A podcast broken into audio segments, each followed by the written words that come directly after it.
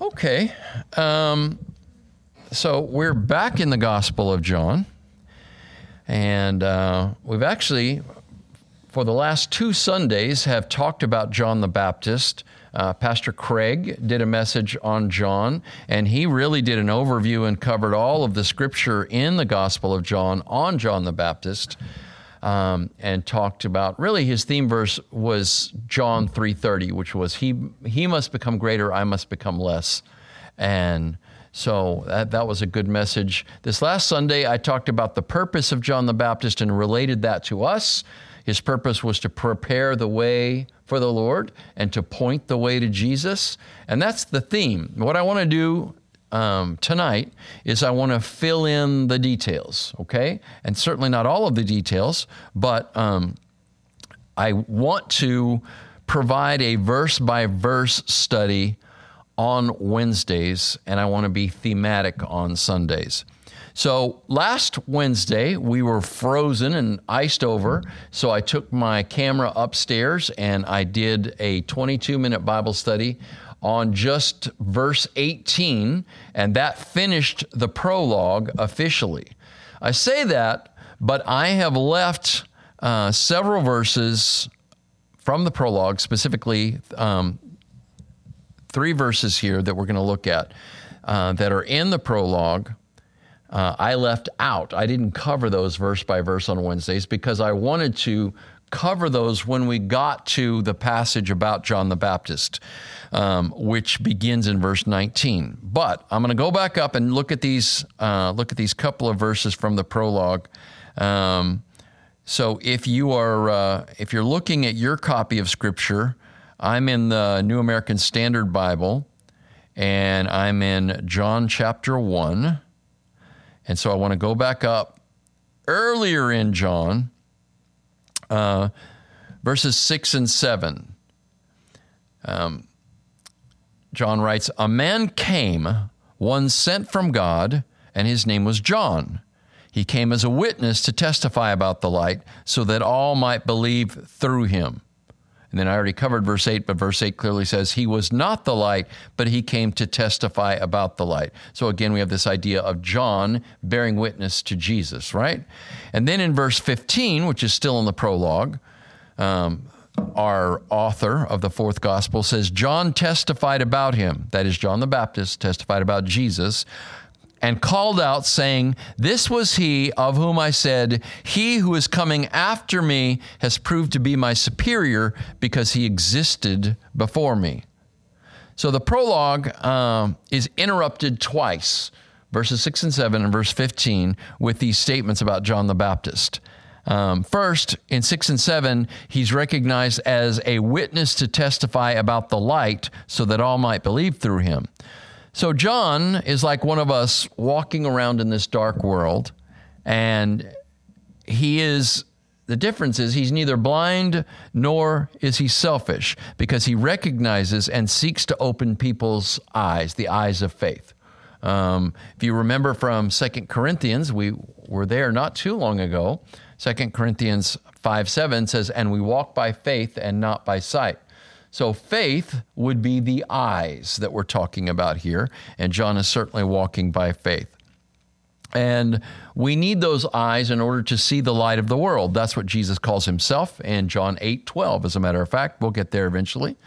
So, the question I want to ask you is Are your eyes open to see the light and to receive the light of life? Remember, that's what Jesus is called, right? Um, in him was life, and that life was the light of the world, right? Um, so we're going to need to keep our spiritual eyes open if we're going to see that light. So Jesus didn't just come along and start proclaiming that he was Messiah. John the Baptist pointed him out. This reminds me of a proverb, by the way. This is actually a pretty good proverb to remember. It says, Let another praise you and not your own mouth. Hmm, that sounds like a good idea. A stranger and not your own lips. How much self promotion do you see and hear going on today? Well, you know, applying that proverb in this situation, certainly John was no stranger to Jesus. In fact, we find in Luke 1 that they were related, but the principle is the same. Jesus didn't openly uh, proclaim that he was Messiah. The people would have expected him then, if he had done that, to become a political figure, to raise an army, and to overthrow uh, the Roman Empire. They didn't understand, and many don't understand today, what Messiah came to do, which is to take away the sins of the world. And as I said on Sunday, that's the magnificent part of our author, John's treatment of John the Baptist, is that we see that John already knew that Jesus was going to be that kind of Messiah. I'm not sure how well he understood it because we find in the synoptics that John was imprisoned right? Uh, he made Herod Antipas angry because Herod married uh, Herodias, his brother Philip's wife, and that wasn't permitted under Jewish law. And uh, John said, You can't do that. And so eventually, um, Herodias uh, hounded Herod enough, or Herod was angry enough that he arrested John. Well, while John was in prison, he was waiting for Jesus to break out and do what he was going to do because apparently he expected there would be this cataclysmic overthrow as well, even though he saw Jesus and understood Jesus to be uh, the one who would take away the sins of the world. And he actually, we find in the synoptics, John actually sent his disciples to Jesus and said, Are you the one we were to expect? Uh, are you the one uh, that we had hoped for, or should we expect another? Now, Jesus even then didn't say, Well, go and tell John he knows I'm the Messiah. He already pointed to me. No, he said, Go tell John what you have seen and heard. The blind received their sight, right? The lame walk, and blessed is he that is not offended because of me. So, what I'm saying is that Jesus wanted us and wanted John and wanted everyone in his day to look at what he did and said and figure it out. Even Jesus wasn't some huge self promoter, okay? Um, the question is do you offer this testimony to Jesus with your life, right? Are you promoting yourself or are you promoting Jesus with your life and your words today? Um, I want to do that, certainly. It's kind of expected of me as a minister, so it is perhaps easier for me to do it than it is for some of you. But nonetheless, as I indicated on Sunday, that's what we're called to do. We're called to be, you know, John the Baptist type people. Um, John the Beloved may well have been in Ephesus, right? The author of our gospel may well have been in Ephesus when he was inspired to write this gospel in the mid 90s AD.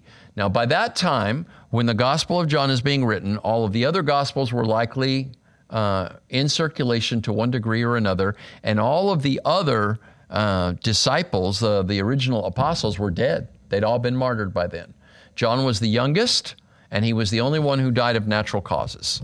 Um, so in fact, John also in the mid 90s, sometime after this, was exiled on the island of Patmos, and that's where he received the revelation that we have as our book of Revelation. So he did uh, a good bit of writing in the 90s. In the book of Acts, however, we find now what I said is that he wrote this gospel likely from Ephesus, and that's where John that's where his life ended. That's where he finally died in Ephesus. He was a very old man there. Okay. Um, the Apostle Paul started a church in Ephesus um, in, uh, in the mid 50s. In fact, the Apostle Paul wrote First Corinthians from Ephesus, if you recall, right? And so the Apostle Paul um, started the church in Ephesus on his third missionary journey sometime in the mid 50s. Well, the first people that he encountered there were former disciples of who? John the Baptist. Um, Their acceptance of John's message had prepared them to receive the gospel, and they were baptized in the name of Jesus. After, after the Apostle Paul laid his hands on them, they received the Holy Spirit, speaking in tongues and prophesying, and that gave evidence of their reception of the Holy Spirit. Um, from the Acts account, we see that John the Baptist had a lasting and far reaching impact. Ephesus is hundreds of miles from the Judean wilderness where John the Baptist preached. However, I mean, it was in Asia Minor. You know, I could put a, a map up here and show you how far away uh, it was. So, you know, there were a lot of people that were profoundly impacted by John the Baptist. However, it was not enough to follow John the Baptist. John pointed to Jesus. So we may call John the forerunner, since he came to prepare people for the coming of Messiah. And uh, indeed, that's what we, we find that he's referred to in uh, the announcement about his birth. Um, in the Synoptics, John's message was focused on repentance. Repent, for the kingdom of heaven is at hand. John the Baptist can be understood as the last of the Old Testament prophets, even though he's in the New Testament.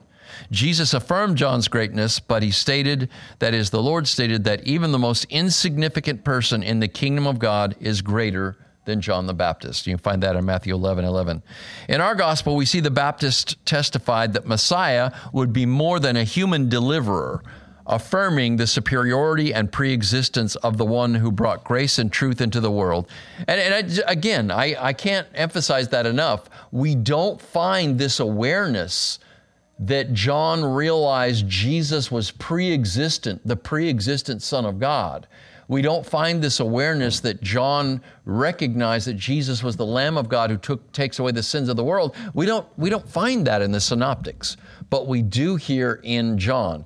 And in this respect, we see that John was, in fact, a genuine prophet. He wasn't just telling people that they needed to return to the Lord, which is very prophetic, okay? But he was made aware in the spirit of certain things that were very, very profound, right? Jesus is the pre existent Son of God. Jesus is the Lamb of God that takes away the sin of the world. It's like the passages that we encounter in the Old Testament that are messianic passages.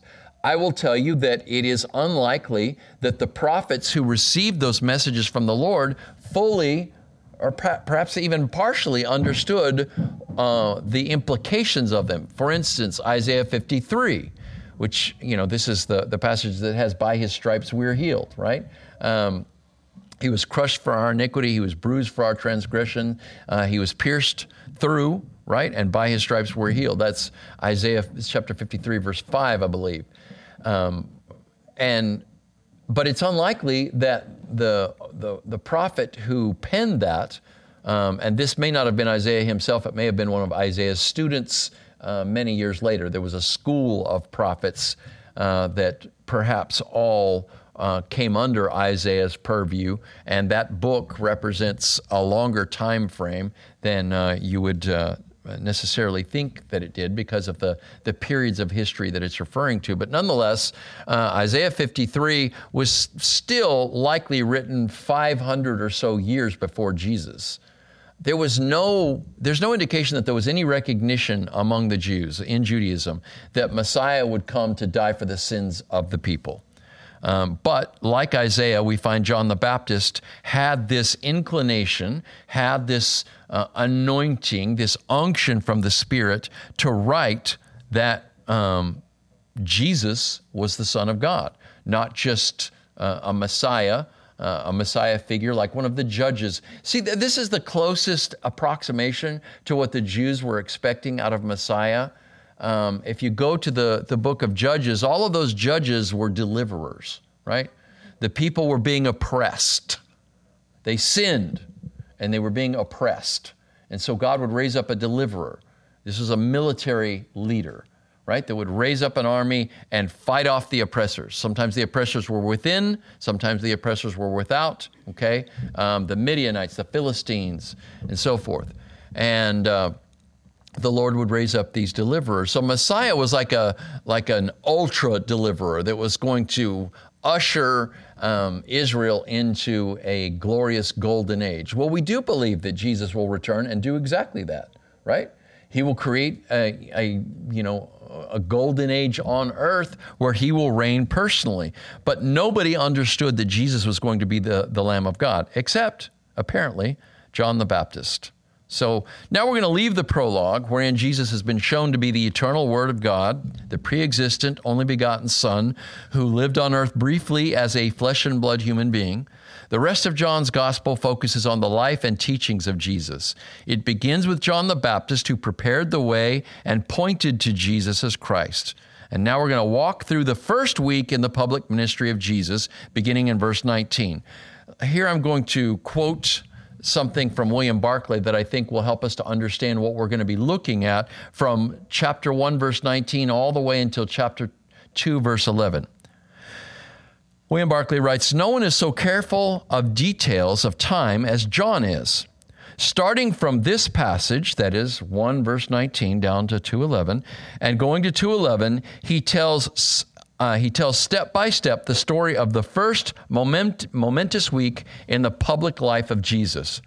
The events of the first day are in 119 through 28. The story of the second day is 129 through 34. The third is unfolded in 135 uh, through 39. The three verses in 140 through 42 tell the story of the fourth day, and the events of the fifth day are told in 143 through 5 1. The sixth day is left blank, and the events of the seventh day of the week are told in 2 1 through 11. All right? So that's a little overview for you. We're going to cover that first day today. At least that is my plan. We won't even get through all of the first day. We're going to get through part of it. Okay?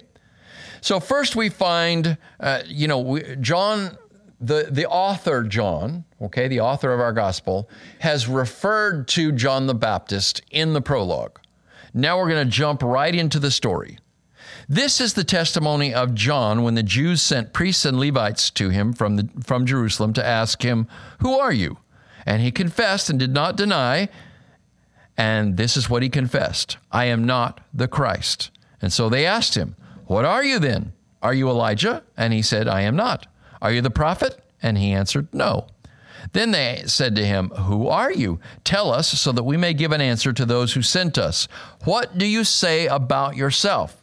He said, I am the voice of one calling out in the wilderness, Make the way of the Lord straight, as Isaiah the prophet said.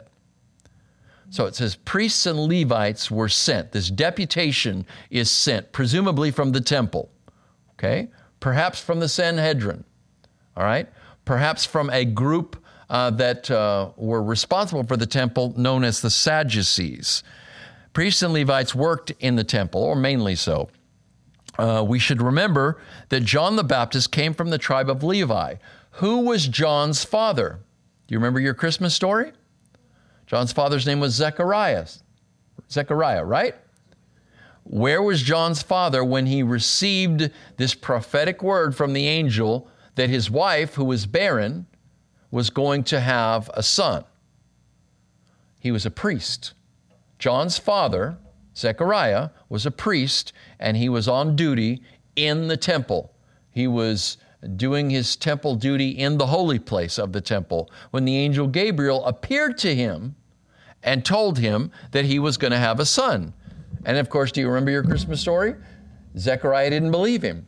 He said, Well, how, how is this going to happen? You know, how do I know? He said, I'm an old man. You know, and my wife is beyond her years of being able to bear a child, right? And she'd been infertile up to that point. So here's this priest, and he doesn't believe. And the angel Gabriel, I love this. He says, I'm, I'm Gabriel. I minister before the presence of God. And now, because you haven't believed what I've told you, you will not be able to speak. And so he was suddenly mute and couldn't say anything. And it is as if the Lord was saying, If you can't listen to me, you don't have anything worthy of saying. Ooh. So sure enough, Zechariah couldn't talk until John was born. And they asked Elizabeth, uh, What is his name going to be? And she said, John. And the relatives were like, you're the woman of the house and you don't know. You have no relatives named John. And so they turned to Zechariah and they said, Tell us what his name is going to be. And he wrote on a tablet, His name is John. And then, because he listened to the Lord, he now had something to say, and the Lord opened his mouth. All that background Zechariah was a priest. Therefore, John would have been a priest. Okay? Um, so it would seem that John rebelled against his priestly privilege to preach out in the wilderness. Now, he was getting huge crowds were coming out there to listen to John and responded, and he was baptizing them. Well, the priests had an important role outside the temple. Um, Josephus, uh, who is a, uh, a, Jewish historian who wrote during the same uh, first century time period, Josephus, who also praises their general piety, attests that priests remained the main local rulers of Palestine in this period. And that's from Craig Keener's uh, commentary. So perhaps they were sent by the religio political group that controlled the temple, as I mentioned, the Sadducees. Uh, Keener says most scholars concur that most of the priestly aristocracy were in fact Sadducees. Well, if so, they would have been very concerned. That is, this deputation that came to John, the priests and the Levites, would have been very concerned, and those that sent them would have been concerned about the political ramifications of John's message and activity, since the Sadducees were in close cooperation with the Roman Empire. Um, we would see the Sadducees as being uh, religiously or I should say, I guess, theologically conservative because they only accepted the first five books of the Bible. They didn't believe in an afterlife. They didn't believe in spirits or demons or angels or any of that, right? They just believe you live your, your life the way the Lord tells you to live your life and then you die, okay? It's kind of depressing. They're the ones in charge of the temple. So they were very concerned about this life and this world and they wanted peace with the Roman Empire. So they would be considered um, politically liberal because they were in league with the Romans. They wanted to cooperate with the Romans. In fact, the Romans got to a place where they technically um, were influential over who the high priest was, right, in the temple. So these folks, when they hear John out there saying, repent, right, and make straight the way of the Lord, they're like, oh, wait a minute, what's going on here? Because they don't want to get on the bad side of Rome. Um, Messiah was a revolutionary figure, and a political revolution would bring Rome down on their heads, and they would lose their place and their position of power. In fact, that was the concern that Caiaphas had, right? He said, well, you know, or, or those that were talking uh, in the Sanhedrin to Caiaphas about Jesus. This is later in in uh, John. This is John 11, 48. After Jesus raised Lazarus from the dead, they're all saying the, the Romans are going to come and take away our place. And Caiaphas says, uh, Don't you know that it is expedient for the nation for one man to die rather than the nation be destroyed?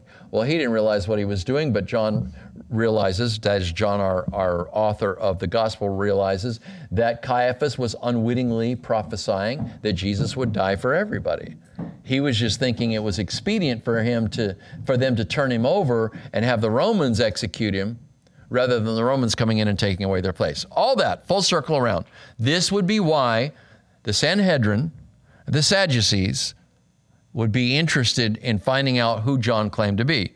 Well, once again, John clearly confirmed that he is not the Messiah.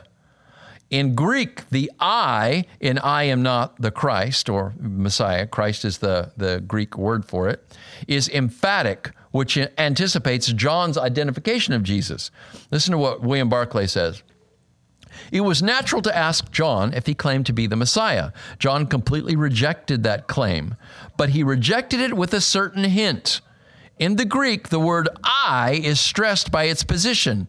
It is as if John was saying, I am not the Messiah, but if you only knew, the Messiah is here. In Luke's gospel, we're informed that the people were uh, that the people were also wondering if John was the Messiah. You find that Luke 3:15. In spite of the fact that the Baptist was beheaded in prison shortly after Jesus be, uh, began his public ministry, there were those who maintained that John, rather than Jesus, was Messiah. And this went on for many years. I'll go all the way back to what I said. Where was John, the author of our gospel? Where was he located when he wrote our gospel? He was located in Ephesus. And when the Apostle Paul started the church in Ephesus, who did he first encounter? Disciples of John. So, John, the beloved, the author of our gospel, is very concerned to make absolutely sure that people know no, the Baptist was not the Messiah. Jesus is the Messiah. Uh, listen to what Barclay writes. This is very interesting to me. I had forgotten this.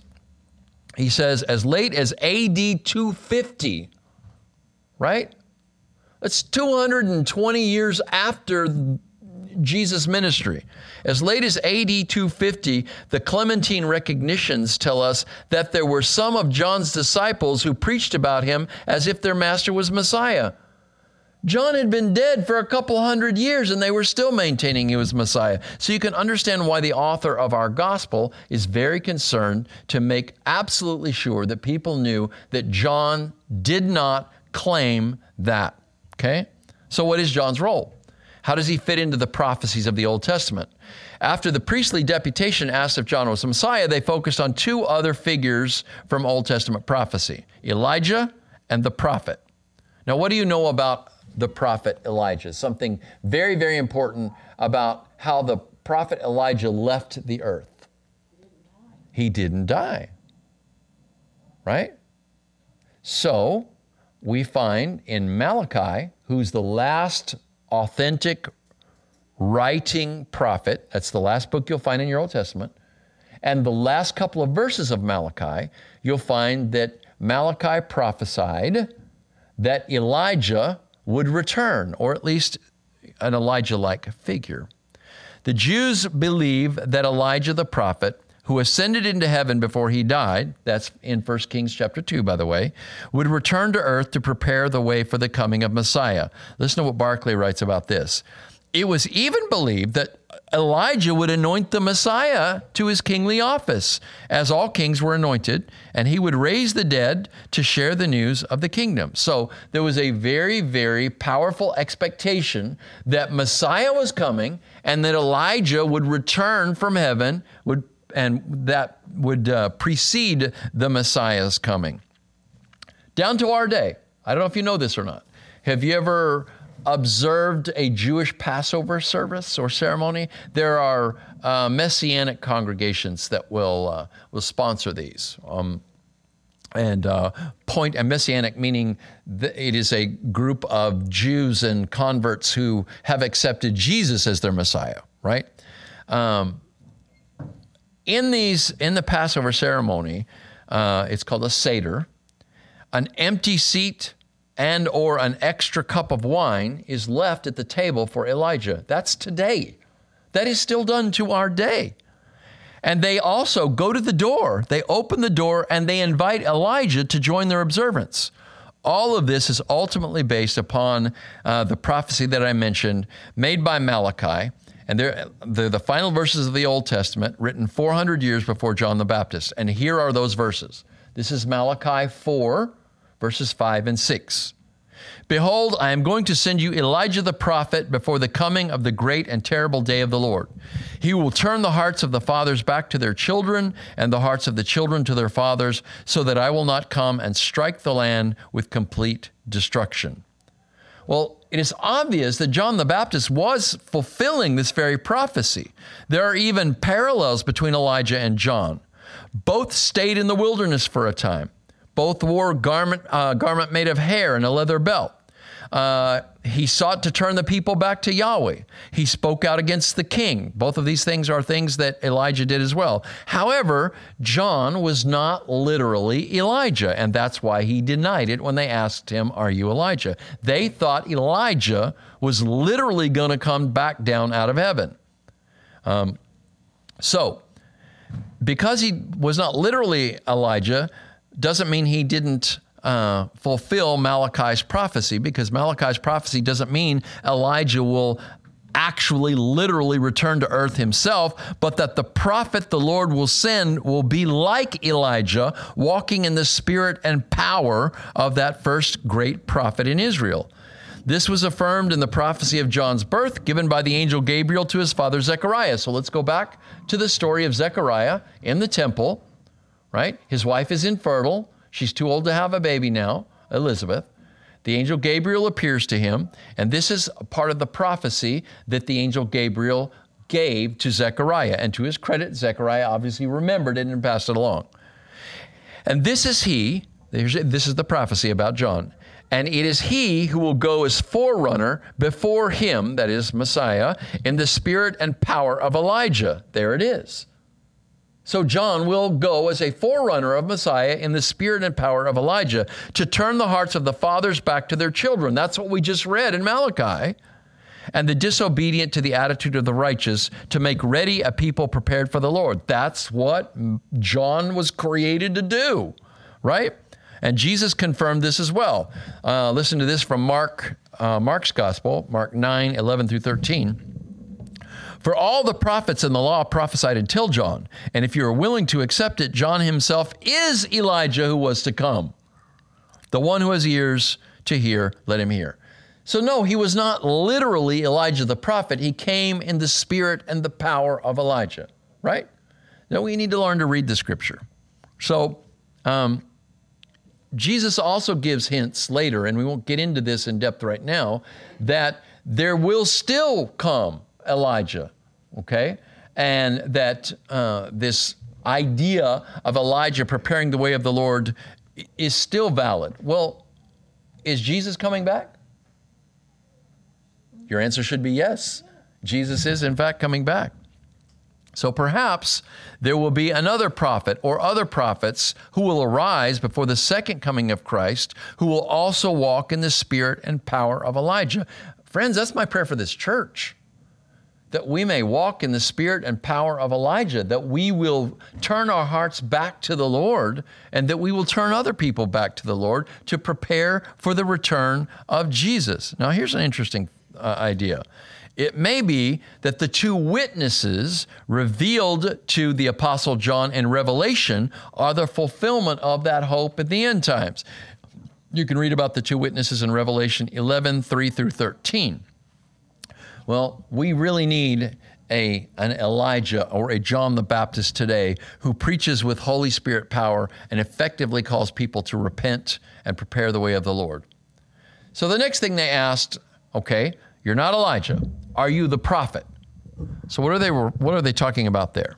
Um, well, the Lord promised through Moses that there would arise another prophet like Moses.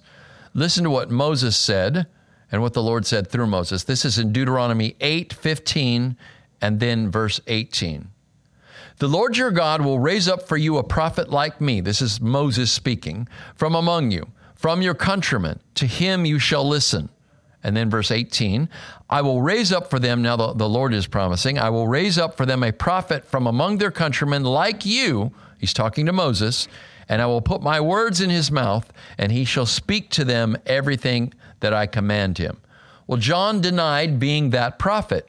He did not claim to be on par with Moses any more than he claimed to be on par with Jesus. In fact, the prophet that Moses spoke of is who? It's Jesus right?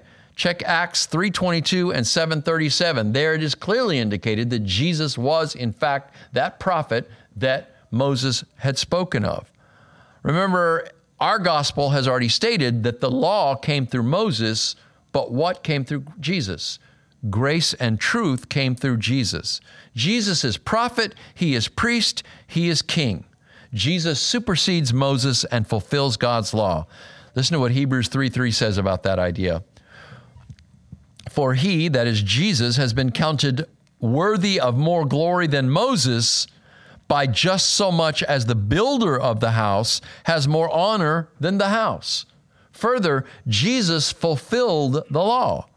Do not presume that I came to abolish the law and the prophets, Jesus said. I did not come to abolish, but to fulfill. Then John says what he is the voice of one calling in the wilderness. Jesus is the Word, and John was the voice. John defines himself with the message that the Lord called him to pre- preach, which, as I said Sunday, is prepare the way of the Lord. He did what Jesus did fulfill God's call and let people make up their minds, all right? Both John and Jesus were WYSIWYG. You know what is WYSIWYG? What you see is what you get. Right? Well, who are you? What you see is what you get. He wants you to figure it out. Okay? They didn't need any self promotion. Also, notice with each question that they asked him, Are you the Messiah? No, I am not. Right? Uh, let's go. Let's let's go back up to the to the text real quick here. All right. Um, I am not the Christ. There's his answer. And then they said, What are you then? Are you Elijah? And he said, I am not. Are you the prophet? And he said, No. His answers get increasingly short and terse. It's like he's getting impatient with them, right? Um, hang on, let me find my, my way in my notes here again. Each question that the religious leaders asked him, uh, John gave increasingly shorter answers. He didn't want to be the focus. In the fourth gospel, the Baptist is focused most on identifying Jesus as the Son of God. The ministry to which John was called was to live out and proclaim the message found in Isaiah the prophet, which here in part reads, and this is Isaiah 43 through 5. Now, I read this Sunday morning, but I'll read it again. The voice of one calling out, Clear the way for the Lord in the wilderness Make straight in the desert a highway for our God. Let every valley be lifted up, and every mountain and hill be made low. And let the uneven ground become a plain, and the rugged terrain a broad valley. Then the glory of the Lord will be revealed, and all flesh will see it together, for the mouth of the Lord has spoken. Well, this speaks of what a, a town or a city would do if they were told that the king was coming to visit. They didn't have these wonderful roads that we have, although not all of our roads are wonderful. I've been driving around lately and encountering quite a few potholes and so forth. But nonetheless, you're, you're going to go through and you're going to fix all the roads and you're going to make way for the king to come. And that's what John was doing, and that's the prophecy here. From birth, John was called to come apart from the world he would be a lifelong Nazarite. That's what we hear also. Uh, part of the prophecy that Gabriel gave was that uh, no wine would ever touch his lips, Nothing, no, no fruit of the vine, no, no grape would ever touch his lips. It doesn't say anything further about the Nazarite vow, but it is likely that that's what it was, that John was a lifelong Nazarite, which means not only did he wear a garment of hair, if he was indeed a lifelong Nazarite, he never cut his hair.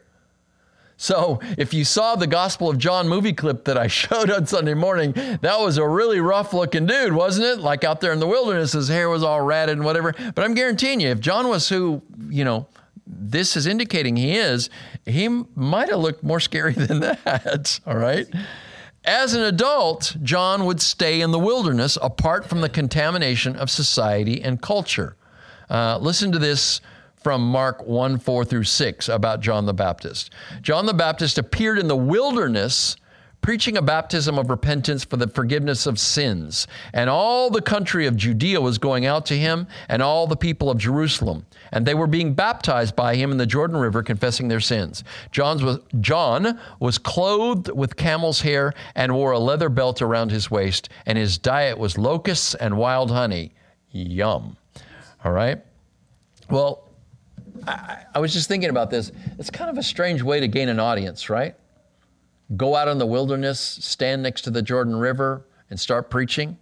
But see, the thing is, if the Lord anoints you, if He if He calls you to do something and He anoints you to do something, I mean, maybe I'm just failing here, you know, and not doing enough self promotion.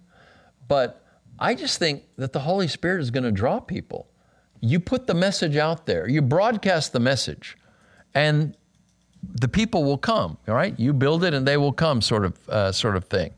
Um, so it is a strange way to gain an audience, at least as we understand it.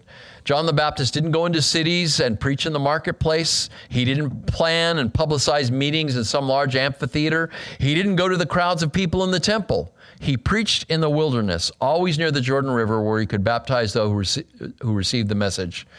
And people went out to him. God called John to preach and baptize. God called receptive people to come to John. Will you join me in praying that God will call receptive people to come to this church? Will you join me in praying that God will call receptive people to respond to the gospel that is being put out there by many other churches like ours today? Listen to what the scripture says. Uh, this is from Romans 10 14 through 17. How then are they to call on him whom they have not believed? How are they to believe in him whom they have not heard? And how are they to hear without a preacher? But how are they to preach unless they are sent? See, John didn't just didn't go out there and try to build a brand, okay? He was sent. Just as it is written, how beautiful are the feet of those who bring good news, uh, good news of good things. However, they did not all heed the good news, for Isaiah says, Lord, who has believed our report? So faith comes from hearing, and hearing by the word of Christ. So it's not a matter of stirring up an emotional response and getting more and more people to come. It's a matter of preaching the word and the Holy Spirit drawing people to come. So then we have the testimony of the Pharisees. This is probably another part of this deputation that had been sent out to John. Um, I mean, I, there's an outside possibility it could have been another group that came, but the fact that there were Pharisees in this group is a good indicator that they were being sent from the Sanhedrin, many of whom were Pharisees, not all of them certainly. Listen to this from John 1 24 through 28. And the messenger and the messengers had been sent from the Pharisees. They asked him and said to him, Why then are you baptizing? So it's evident to me that they're standing there in the same deputation. They hear that he's not claiming to be Messiah. He is not claiming to be Elijah. He is not claiming to be the prophet. So they said, Why are you baptizing if you're not the Christ, nor Elijah, nor the prophet? John answered them, saying, I baptize with water but among you stands one whom you do not know. It is he who comes after me, of whom I am not worthy even to untie the strap of his sandal. Now, in the synoptics, together in that phrase, he says, and he will baptize you with the Holy Spirit and uh, in, I believe, Matthew, it says, and with the Holy Spirit and fire, maybe Luke as well, okay? But John puts the fact that Jesus will baptize in the Holy Spirit a little ver- further down in verse uh, 33 or 34. So, who were the Pharisees? I've got four minutes left, five minutes left, so hang with me. The Pharisees were an important sect of Judaism, writes the Bible Knowledge Commentary. They numbered about 6,000 and were most influential. They held a strict interpretation of the law and embraced many oral traditions. And then this from Eerdmans Bible Dictionary. The Pharisees were noted most for their exact observance of the Jewish religion, their accurate exposition of the law, their handing down of extra biblical customs and traditions, their moderate position with regard to the interplay of fate and free will, and their belief in the coming resurrection uh, in the coming resurrection and in angels. That was something I didn't mention earlier. The Sadducees didn't believe in a resurrection. You could have surmised that because I told you they didn't believe in an afterlife. Well, as separatists and sticklers about keeping the law and following the traditions of the elders, the Pharisees would have been interested in John the Baptist. In fact, Matthew's gospel tells us that some of them came to be baptized, but he rebuked them he said, bear fruit in keeping with repentance. There were some Sadducees that came to be baptized as well, Matthew tells us. So, why are you baptizing? John doesn't answer their question. Uh, instead, he downplays his own ministry in favor of the one who is to come. Essentially, he's saying, My baptism is nothing compared to the Spirit baptism the Son of God will perform.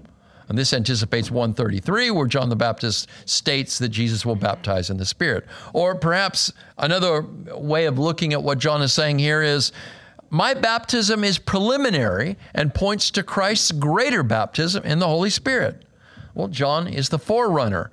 Jesus comes after him. John defers to Jesus to such a degree that he sees himself as unworthy even to be his servant, right? Now, I did mention this to, uh, uh, and spent some time on it on Sunday, talking about how the servant would wash people's feet and take the sandal off. And John saying, I'm not even worthy of doing that for the Christ. So, what is John's baptism? How is it performed? Um, how would the people coming to him have understood it? Now, I, I covered this a bit on Sunday as well. Um, as I said, the word baptizo in, in Greek means to dip, dip, dunk, or immerse. So it is likely that that's exactly what John was doing. The people would have understood it as a, a, a washing ritual. Um, there were many ceremonial washing rituals in Judaism at this time. So it is probable that they would have seen baptism uh, by John as symbolic of the washing away of sins, which they had confessed and repented of. However, John did not say, that, that the water washed away sins. But as we find in John 1:29, the Lamb of God will take away the sins of the world. John's baptism is similar but not identical with the baptism Jesus commands. In the book of Acts, as we mentioned earlier, Paul discovered some of John's disciples in Ephesus and then he baptizes them in the name of Jesus. Here's the account. This is Acts 19, 3 through 5. I referred to it earlier, now I'll quote it. And he said to them, that is, the Apostle Paul said to these disciples of John, Into what then were you baptized? And they said, Into John's baptism.